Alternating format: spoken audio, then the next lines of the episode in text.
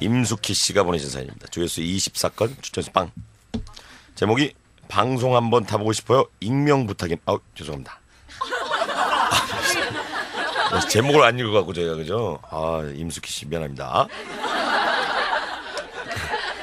제 친구 중에는 이광년이라는 친구가 있어요.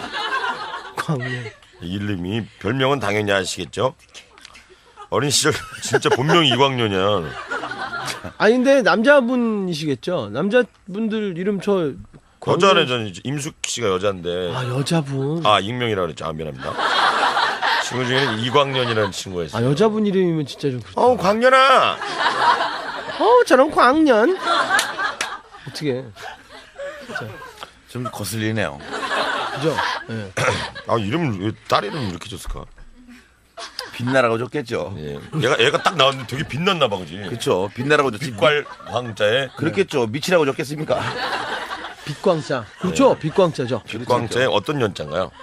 해년자 아니겠습니까? 그렇죠. 빛나는 해를 보내라. 그죠? 오 그렇게 되는군요. 그런 뜻이죠. 네. 네. 웬만하면 그럴 거예요. 계집 연자겠어요? 계집 여자입니다. 아, 그런 게 어디 있습니까? 이런 계집년 그런 글자. 이건 뭡니까? 아, 예, 알겠습니다. 지금 제 친구는 자기 이름에 대해 엄청난 스트레스를 받고 있었습니다. 아 그러셨구나. 또 이광년 씨께서 지금 같았으면 당장이라도 개명했을 텐데 20년 전이니 꿈도 못 꿨죠. 집에서는 예명으로 지은이라고 불렀고 친구들은 그냥 광년이라고 불렀어요. 어렸었고 시골에서 학교를 다녔던지라 그때는 그렇게 많이 이상하다는 생각을 안 했거든요. 그렇게 세월이 흘러 광년에게도 남자친구가 생겼습니다. 결혼까지 생각하고 만난 사이라 남친 부모님께서 많이 이뻐해 하셨나 봐요. 그런데 남친이랑 가족들은 모두 친구를 지은이로 알고 있었습니다. 처음 남친을 만날 때부터 자신을 지은이라고 소개를 했으니까요. 그러던 어느 날 광년이가 병원에 입원을 하게 됐어요.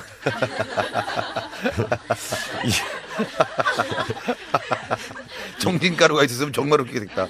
예비 시부모님께서 문병으로 오신다고 전화가 왔길래 광년이는 병원 위치랑 호수까지 자세히 설명을 해드렸습니다. 연세도 있으시고 시골에서 올라오시는 거라 계속 신경을 쓰며 기다리고 있었죠.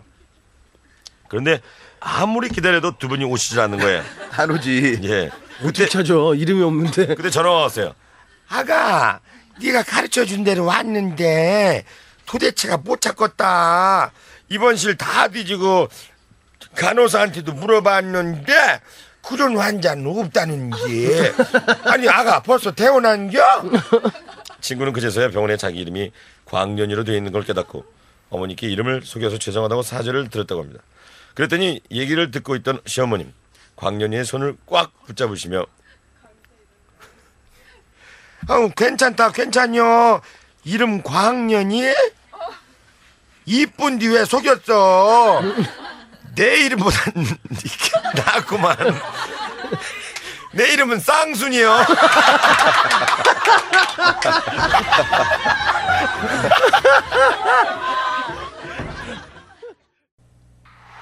How you feel out there? Yeah. Do you know what time is it right now? Woo. This time is 컬투쇼. 감동이 없어 재미도 없어 그래서 난 주파수 돌렸어. SBS 100.7 두두두시 다시 컬투쇼다. 감동이 있어 재미도 있어 이제 다른 방송 못 듣겠어. 김태균과 정찬우의 두두두시 다시 컬투쇼다.